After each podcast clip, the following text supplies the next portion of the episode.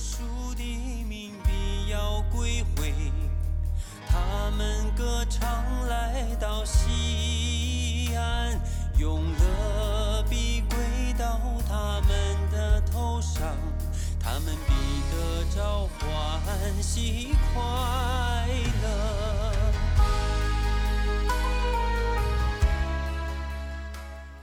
弟兄姐妹，大家早！今天我们进入以赛亚书第四章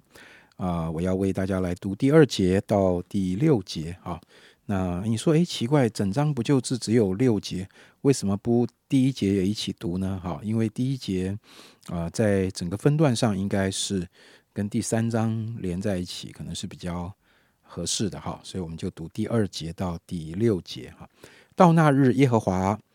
发生的苗必华美尊荣，地的出产必为以色列逃脱的人显为荣华茂盛。主以公义的灵和焚烧的灵，将席安女子的污秽洗去，又将耶路撒冷中杀人的血除尽。那时，剩在席安、留在耶路撒冷的，就是一切住耶路撒冷在生命册上记名的，必称为圣。耶和华也必在锡安全山，并各会众以上，使白日有烟云，黑夜有火焰的光。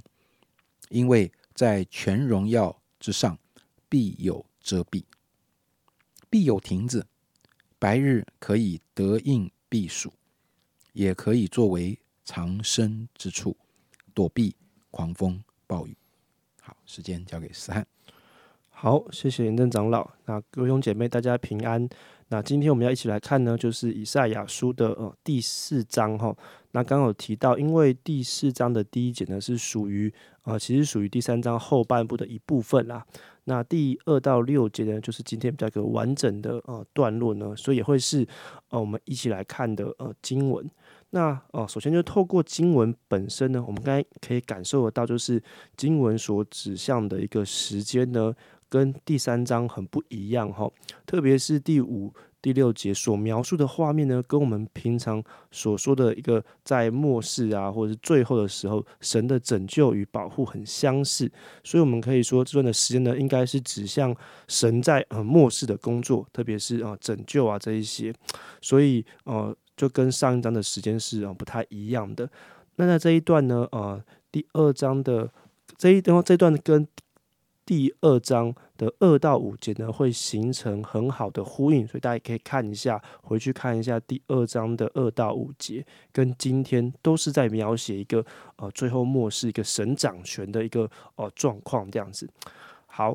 那我们回来看我们今天的呃第四章的第二节，第二节说，呃，到那日呢，耶和华发生的苗必华美尊荣。那对于一些呢，他们对于圣经很熟悉的人来说呢，他们一看到“苗”这个字呢，就会引发他们的好奇。呃，为什么会这样呢？因为呢，呃，在那个比较晚一点的先知书的经文里面，会说比较晚，是因为在以赛亚，他其实呃在这些先知书里面的呃时间其实算是比较早的，所以对应到比较晚期的先知书的经文里面呢，“苗”这个词呢。常常就是在指，就是我们所谓的弥赛亚。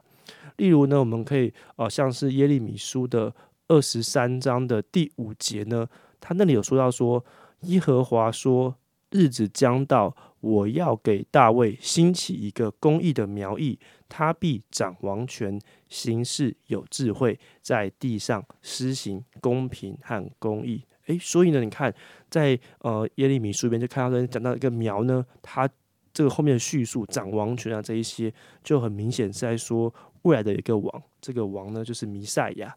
那哦、呃，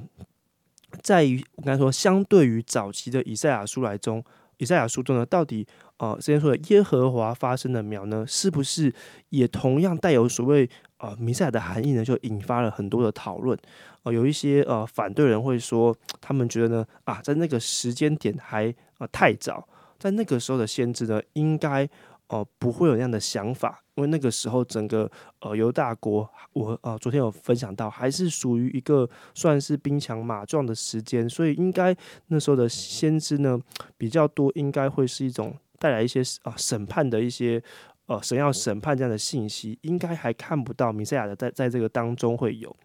呃，但是这个呢，我们如果这样去你去仔细的想呢，就会发觉这只是一个呃主观的想法，无法证明这样子。他只是他有一个先入为主，他觉得就是这样，所以他后面他当然觉得那就没有这个意思。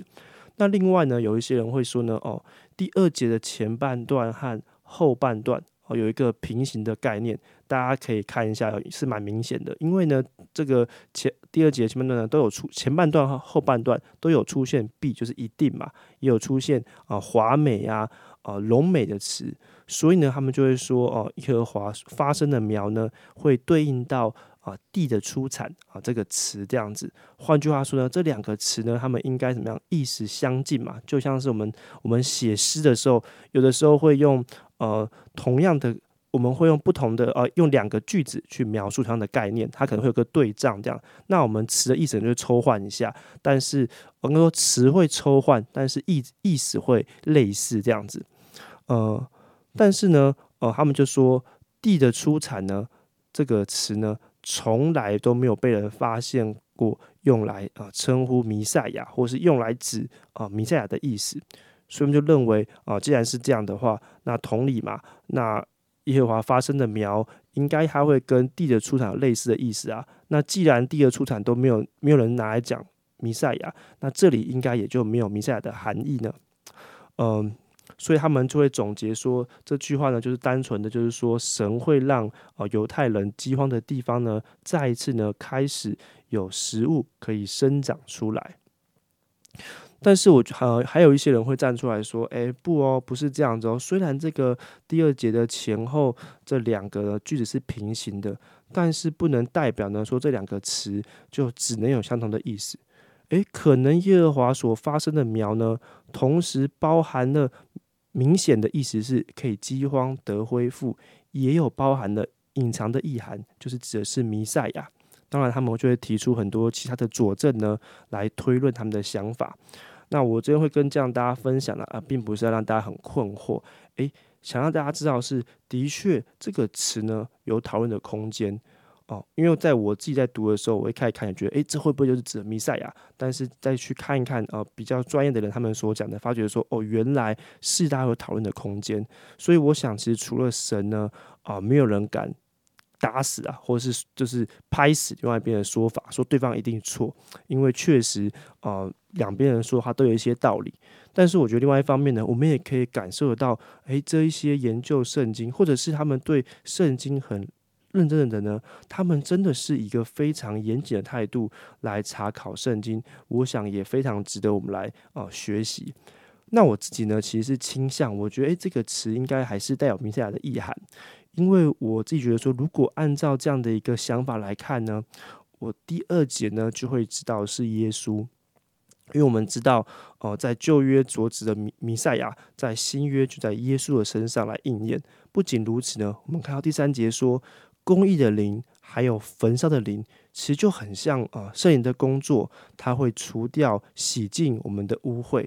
那这里我们也可以注意，就是说，哦，虽然经文呢提到哦，西安女子啊，耶路撒冷或是西安，但其实这边的意涵呢，都已经超越地理上的耶路撒冷，或是呃地理上的犹大地，更有一个属天的意涵。所以，呃，其实就在指的我们这一群呃。跟随神的人，我们这一群啊神的百姓，所以呃二三节就有一种耶稣来了，圣灵的工作也随之而来。那最后在第五六节所描述的感觉呢，我觉得也跟启示录所描述的呃也很相似啊。神有完全的同在、遮盖和保护，所以对我来说呢，这样看下来呢，就是一个神很完整的一个救赎世人从开始到结束的蓝图。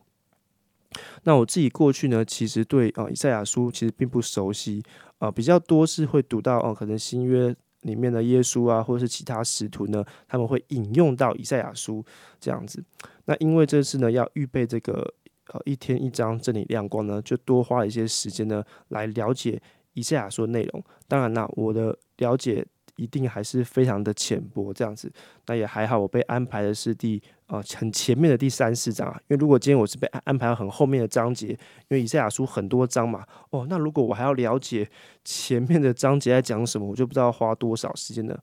但是呢，就只是在我这样的一个呃很浅的去读的时候，都可以感受到里面充满了很丰富的内容，以及后以及呢，当时候的先知以赛亚对未来神的作为的描述。我们要想到，以赛亚是西元前七百多年的先知，在那个时候呢，离耶稣降生还有好几百年，但是早在那个时候，神就已经开始启示先知啊，他未来的救恩计划。就让我呃很深刻的感受到呢，我们的神呢，他是时空的主宰，他不被时间所限制，他所要成就的就必要成就。那我想这也会帮助我啊，当我要面对我可能生活当中所遇到的一些困难和挑战的的的状态的时候，呃，我会知道说，诶，这些困难是很真实的，而我我是不是都有能力可以解决？我所面对的每一个困难也确实是个问号，不一定，因为我知道我自己很渺小。但是呢，啊，就算在情况看起来很糟的时候，我们会发现我们的神依然掌权，而且神会拯救他的百姓到底。所以我也鼓励兄姐妹可以透过啊今天第四章的经文呢，我们可以呃一起来思想，我觉得也可以搭配我们刚才说到第二章的呃二到五节。这两个经文都是一个，我觉得是一个很棒的一个经文。那我们可以来思想神他一定会完成的救赎计划。好的，那这是我今天的分享，谢谢大家。好，谢谢思涵的分享。好，那很清楚的让我们明白那个苗，如果我们从上下文来看的话，呃，就可能有更丰富的意思，特别指到弥赛亚的工作，讲到主借着圣灵与火。来为我们实习，好。那讲到除去西安女子的污秽，当然这女子绝对不会只是呃姐妹啊，弟兄就没希望了，当然不是。我想这你甚至可以把它啊从教会是心腹的概念啊这样的一个呃一个概念来来理解弥赛亚的工作。感谢神借着